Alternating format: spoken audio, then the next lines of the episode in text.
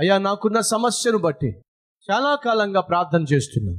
నా కుటుంబంలో ఉన్న సమస్యను బట్టి, నాకున్న అనారోగ్యాన్ని బట్టి, నా కూతురు కుటుంబం కుప్ప కూలిపోతుంది కాబట్టి, నా కొడుకు చదువు సంధ్యలు లేకుండా తగలడ్డాడు కాబట్టి, నా భర్త త్రాగుబోతుగా తిరుగుబోతుగా జీవిస్తున్నాడు కాబట్టి, లేదా నా భార్య గయ్యాలిగా ఉండి నరకాన్ని చూపిస్తుంది కాబట్టి, నా శరీరంలో తీవ్రమైన అనారోగ్యం ఉంది కాబట్టి ప్రార్థన చేస్తున్నాను చాలా కాలంగా, కానీ అదేమిటో జవాబైతే రావట్లేదయ్యా. పెళ్ళై పది సంవత్సరాలు అయింది, ఐదు సంవత్సరాలు అయింది, పది సంవత్సరాలు పైన అయింది, రెండు సంవత్సరాల పైన అయింది, కానీ పిల్లలు అయితే లేరయ్యా, గర్భఫలమైతే లేదయ్యా.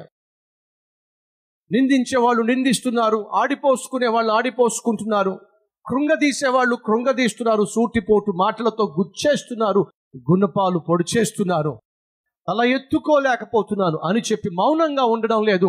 ప్రార్థన అయితే నేను చేస్తున్నాను, ప్రభువా నన్ను కనికరించయ్యా. గొడ్రాలు అనే ముద్ర వేసేశారయ్యా. ఏమిటో దేవుడైతే జవాబు ఇవ్వటం లేదు. ఉన్నారా మన మధ్య? నేను ప్రార్థన చేస్తున్నాను కానీ నా సమస్య అయితే తీరటం లేదు, కన్నీరు కారుస్తున్నాను కానీ నాకున్నటువంటి కష్టం మాత్రం తొలగిపోవటం లేదు, ఆర్థికంగా ఉన్న ఇబ్బందులు తొలగిపోవటం లేదు, ఆర్థిక సమస్యలు దూరం కావటం లేదు. ఉన్నారా ఈరోజు? ప్రార్థన చేస్తున్నప్పటికీ జవాబు రాని వాళ్ళు అయితే వినండి, ఆనాడు ఆ గుడ్డివాడు కూడా ప్రార్థన చేశాడు, ఒకసారి కాదు చాలాసార్లు. కేకలు వేశాడు, అరిచాడు, మొరపెట్టాడు, గీపెట్టాడు, జవాబు రాలా. ఈరోజు నీ ప్రార్థనలకు, నీ మొరకు, నీ యొక్క విన్నపములకు, నీ ఉపవాసములకు, నీ కన్నిటికి జవాబు రావటం లేదా? అయితే దయచేసి గమనించండి, నీ ప్రార్థనలకు జవాబు రావటం లేదంటే యేసు నిన్ను పట్టించుకోవటం లేదనుకుంటున్నావేమో, యేసు నా ప్రార్థన ఆలకించటం లేదనుకుంటున్నావేమో, యేసు నన్ను విడిచిపెట్టేశాడు అనుకుంటున్నావేమో, యేసుకు ఎందుకో నేనంటే ఇష్టం లేకుండా పోయింది, నా బ్రతుకు ఇలాగే తగలబడబోతుంది, ఈ విధంగా నేను నా జీవితం నాశనం కాబోతుంది అనుకుంటున్నావేమో. అనే కాదు, యేసు నీకు జవాబు ఇవ్వకుండా మౌనంగా ఉన్నాడు అంటే ఆయన ఏదో ఒక అద్భుతమైన ఉద్దేశము కలిగి ఉన్నాడో. నలభై తొమ్మిదో వచనం, అప్పుడు యేసు నిలిచి వానిని పిలువుడని చెప్పగా వారు ఆ గుడ్డి వానిని పిలిచి, ధైర్యము తెచ్చుకొనుము, ఆయన నిన్ను పిలుచుచున్నాడు లెమ్మని వానితో చెప్పిరి. అంతటా వాడు బట్టను పారవేసి, మొట్టమొదటిగా అతడు చేసింది ఏమిటి? యేసు పిలుస్తున్నాడు అని చెప్పగానే చేసిన మొట్టమొదటి పని ఏంటి? తన పై వస్త్రం చూసి, సాధారణంగా అడుక్కునే వాళ్లకు పై వస్త్రం ఉంటుంది, దాన్ని చూసే మనం అతడు భిక్షగాడు అని గుర్తుపడతాం. అతడు భిక్షగాడు అని సూచనగా ఉన్నటువంటి పై బట్టను ఏం చేశాడట? ఒక్కసారిగా తీసేశాడండి. తీసేసి దూరంగా విసిరాడండి. ఎందుకని? ఈ పాత జీవితానికి, ఈ రోత జీవితానికి నేను స్వస్తి పలుకుతున్నాను. ఎందుకో తెలుసా? యేసు నా జీవితంలో అద్భుతాన్ని చేయబోతున్నాడు. ఇక ఈ పాత జీవితం నాకు ఉండడానికి వీలు లేదో. ఈ నా పాత జీవితానికి, రోత జీవితానికి, దిక్కుమాలిన జీవితానికి సూచనగా ఉన్న ఈ పై వస్త్రము నాకు ఉండడానికి వీలు లేదో. ఇక ఈ పాత జీవితంతో నాకు సంబంధం లేదో అని చెప్పి ఆ పాత వస్త్రాన్ని ఏం చేశాడు? దూరంగా విసిరి పడేశాడు. దిక్కున లేచాడు, యేసు దగ్గరకు వచ్చాడు. యేసు ఏం చేశాడు? నీ విశ్వాసము చొప్పున నీవు చూపు పొందుకొందువుగాక అన్నాడు. అతనికి చూపు వచ్చేసింది. యేసు అతని జీవితంలో అద్భుతం చేశాడు. తాను చిన్నప్పటి నుంచి కలిగి ఉన్న సమస్య ఏ ఒక్కడూ తీర్చలేకపోయినా ఆయన అద్భుతం చేశాడు, ఆశ్చర్య కార్యము చేశాడు.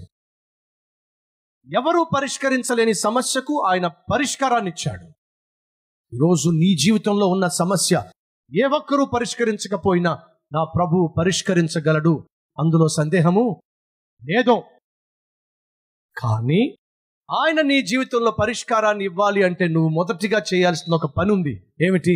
పాత జీవితాన్ని, పాత జీవితానికి సంబంధించినటువంటి అలవాటులను, క్రియలను, పాపిష్టి పనులను, పాపిష్టి స్నేహాలను, పాపిష్టి సంబంధాలను, పాపిష్టి స్థలాలను, అలవాట్లను విడిచిపెట్టేయండి. ఆ గుడ్డివాడు అదే చేశాడు. నా ప్రభు ఈరోజు నీ జీవితాన్ని నూతనపరచడానికి సిద్ధంగా ఉన్నాడు, నిన్ను ఒక నూతన వ్యక్తిగా చేయడానికి సిద్ధంగా ఉన్నాడు. అయితే నువ్వేం చేయాలి? నీ పాత జీవితాన్ని, నీ పాత జీవితానికి సంబంధించినటువంటి బ్రతుకంతటిని విడిచిపెట్టేసేయాలి. ఈరోజు నీ పాత జీవితాన్ని విడిచిపెట్టేస్తే దేవుడు అద్భుతం చేయడానికి సిద్ధంగా ఉన్నాడు.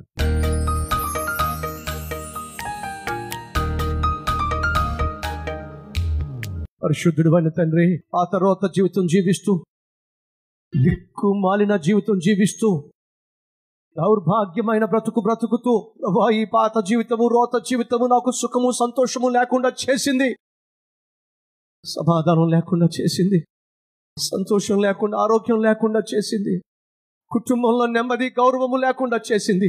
పాత జీవితాన్ని, రోత జీవితాన్ని, వస్త్రాన్ని తొలగించు నాయనా అని ప్రార్థన చేస్తున్నా ప్రతి ఒక్కరి ప్రార్థన ఆలకించయ్యా.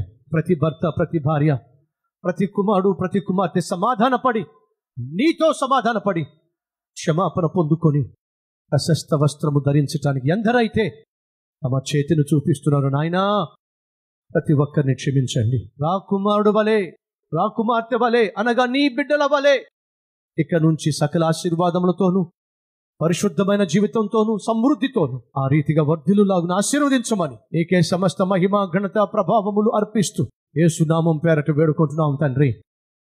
ఆమెన్.